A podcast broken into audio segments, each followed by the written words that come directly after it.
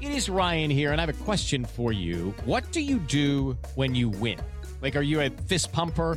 A woohooer, a hand clapper, a high fiver. I kind of like the high five, but if you want to hone in on those winning moves, check out Chumba Casino. At ChumbaCasino.com, choose from hundreds of social casino style games for your chance to redeem serious cash prizes. There are new game releases weekly, plus free daily bonuses. So don't wait. Start having the most fun ever at ChumbaCasino.com. No purchase necessary. Group. Void were prohibited by law. See terms and conditions. 18 plus. There's this video of House Speaker Nancy Pelosi that you can find if you search around enough. Reporters are chasing her through the halls of the Capitol. Speaker Pelosi is mostly ignoring them. And then she gets this question that it seems like she can't help but answer. She turns on her heels and tells the camera exactly how she feels about the idea of impeachment. I just don't believe in it. They wanted me to impeach President Bush for the Iraq War. I didn't believe in it then. I don't believe in it now. It divides the country unless there's some conclusive evidence that takes us to that place. Thank you. Then she flashes a smile, steps into an elevator, and she's gone. Over the last few months, many congressional Democrats, when they've been asked about impeaching Donald Trump, they've adopted this mantra wait for the Mueller report. Not Nancy Pelosi. She's been super clear. She said impeaching Trump wouldn't be worth it. She said it would be a distraction.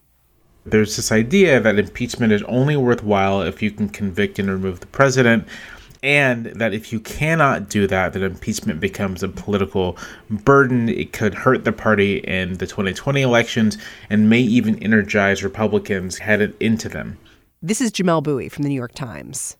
And this just generally strikes me as putting the cart well before the horse here, or the horse before the cart, or however, however that aphorism goes. I called up Jamelle because now that the Mueller report is out there, now that it's decision time for Democrats, I wanted to hear someone make the case for why impeachment makes political sense. I've heard the moral case for impeachment, the emotional case. But Jamelle says it makes cold, hard political sense to impeach the president. Really. I do think that there's a real lack of political imagination on display from Democratic leaders. It just seems insane to me. It's it, what it seems like is having reasoned oneself into sort of like this ultra savvy position where the thing, the all the, the thing that's always most effective to do is not to fight, and that just doesn't seem to track with anything that we've learned about American politics over the last 15 years. Today on the show, Jamelle's getting ready for battle.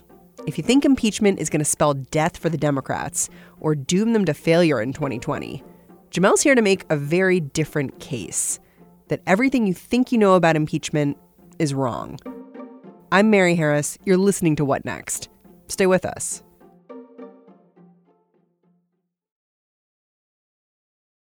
This episode is brought to you by Discover. When it comes to your finances, Discover wants you to know they are the credit card that is always there for you. With 24 7 US based live customer service, everyone has the option to talk to a real person anytime, day or night. Yep, that means no more waiting for quote normal business hours just to get a hold of someone. We are talking real service from real people whenever you need it.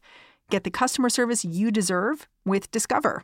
Limitations apply. See terms at discover.com slash credit card. All right, first question.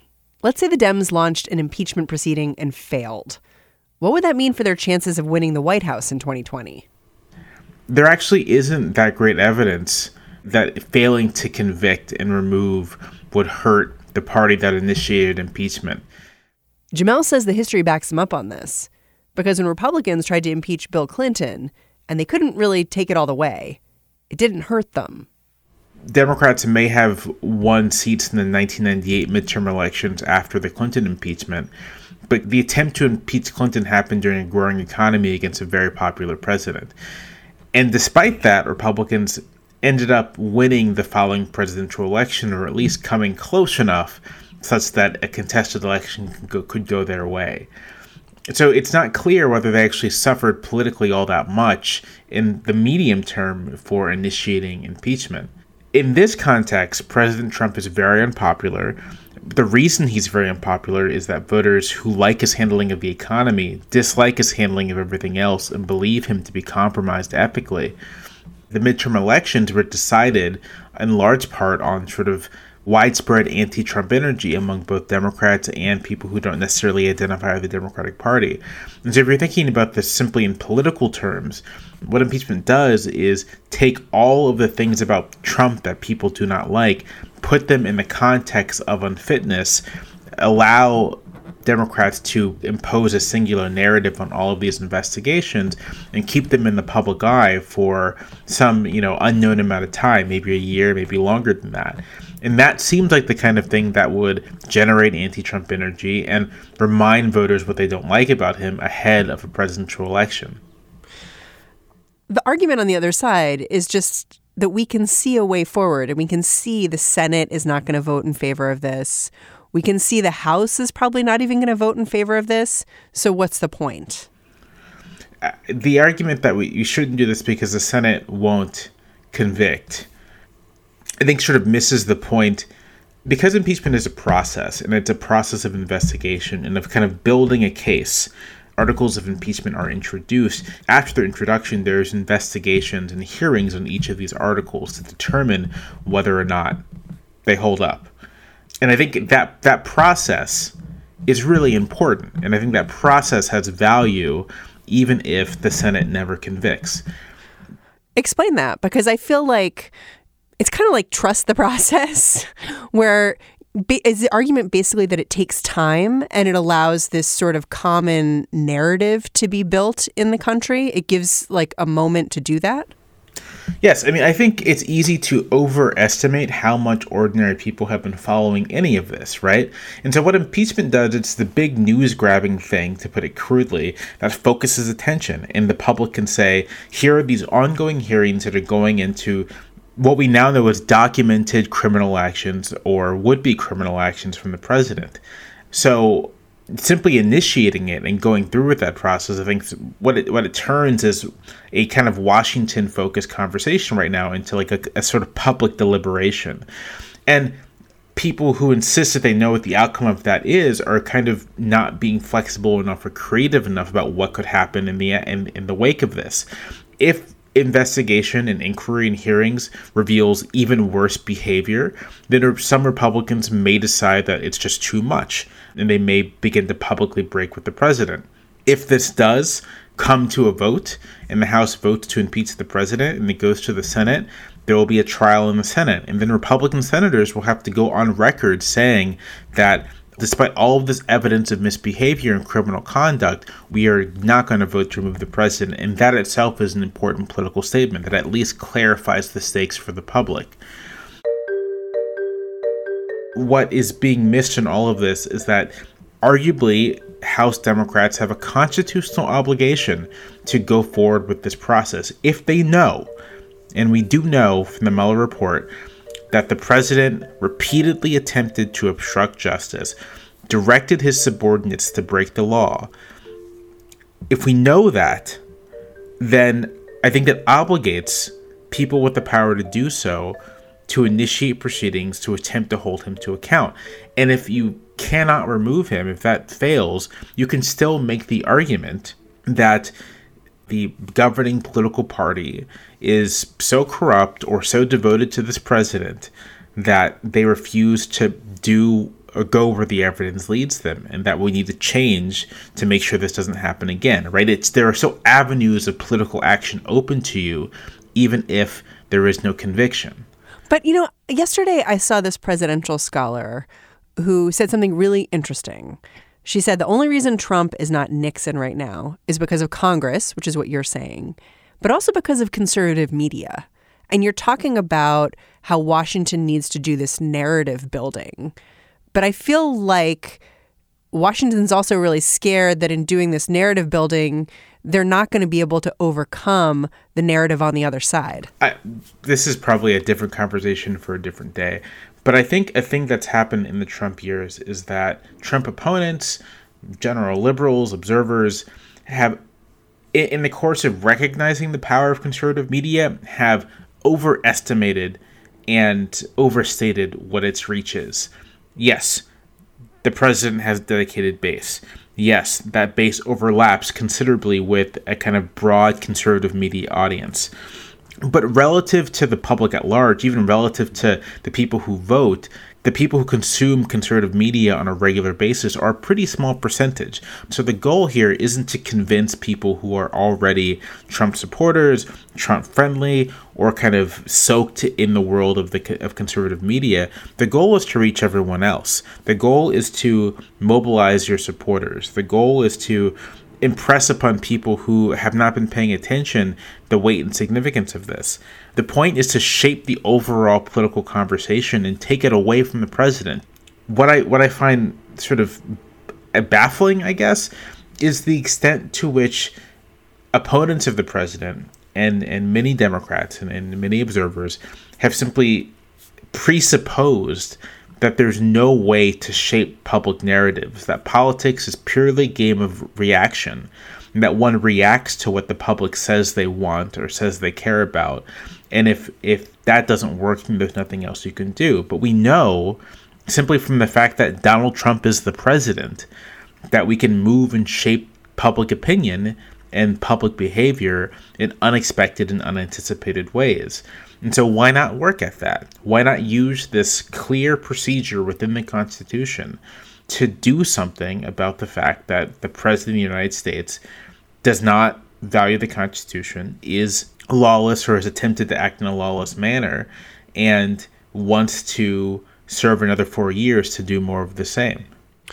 Let's let go of the fear here, right? Let's just say we're not going to be scared of what would happen if we began implementing impeachment procedures. I think even if we do that, does it make sense to take a second and listen to people like Abigail Spanberger, who's in a very purple district in Virginia and definitely one of the very centrist Dems and may not want to go in on this fight?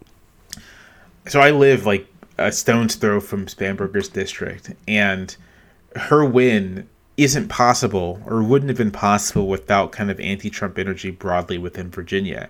I think there's this thing happening where people look at the specifics of a district or they look at the particular of a candidate and they say, well, the reason I won is because of these individualized factors. I'm a centrist, I have these moderate positions, while ignoring the larger context. The larger context of 2018 was broad anti Trump mobilization from the Democratic base, and that made all sorts of things possible. And so while Spanberger may have been able to cross the marginal threshold to win because of particular qualities particular to her, and that may be true of any number of more moderate candidates, the overall context with broad mobilization. And when that broad mobilization is gone, Democrats suffer. In Wisconsin, Democrats just lost a state Supreme Court seat because there they, they elect judges. And it was a very narrow loss. And I think the difference between the Democratic Party's performance in Wisconsin now and last year is that last year there was a broad anti Trump and anti Scott Walker mobilization in Wisconsin, and that just wasn't present anymore. Do you think like Abigail Spanberger understands that? I don't know. I mean, I I, I, do not know. Um, but I, I do think that it would be folly to attempt to stay quiet and hope that Republicans don't get too mad which is what appears to be the strategy among a lot of Democrats, as if, as if what the what what the political situation is is some sort of broad and unified pro-Trump majority, when the fact is that President Trump is one of the most unpopular presidents in the history of modern polling who's never been able to win support from a majority of voters and who was always kind of teetering on the edge of polling collapse.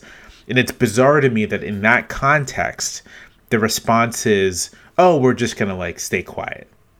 Remember, the economy is growing. In polls, voters say they approve of the president's handling of the economy. The reason why the president is underwater right now is because of everything else. And so, why not explicitly talk about everything else? Jamelle, you have made a really strong case for impeachment and I wonder if House Democratic leaders insist on not impeaching the president. What do you think should happen next? I mean, should the Democratic Party be declared dead? Should should liberals find a new party? Should Pelosi be deposed? Like, what do you recommend? I would say that if there's a decision not to pursue impeachment, the, the, the, least the Democratic Party can do is really aggressively do investigations of virtually everything associated with the president.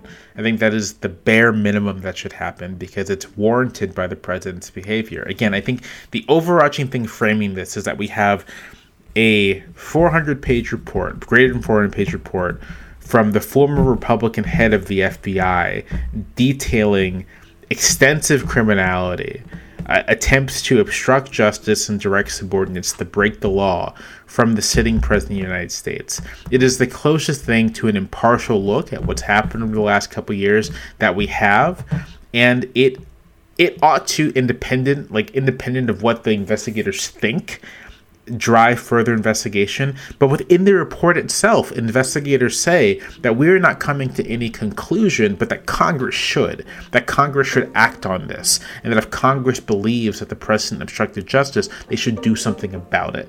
So why not just take that seriously? Jamelle, thank you so much for laying it all out. Thank you for having me. Thank you for letting me make this case. Jamelle Bouie's an opinion columnist for the New York Times. All right, that's the show. You have been listening to What Next. It's hosted by me, Mary Harris, produced by Mary Wilson, Jason DeLeon, and Anna Martin.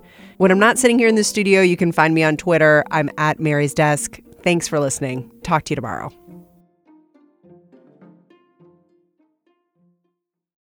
This is the story of the one. As head of maintenance at a concert hall, he knows the show must always go on. That's why he works behind the scenes, ensuring every light is working, the HVAC is humming, and his facility shines. With Grainger's supplies and solutions for every challenge he faces, plus 24 7 customer support, his venue never misses a beat. Call click grainger.com or just stop by. Grainger, for the ones who get it done.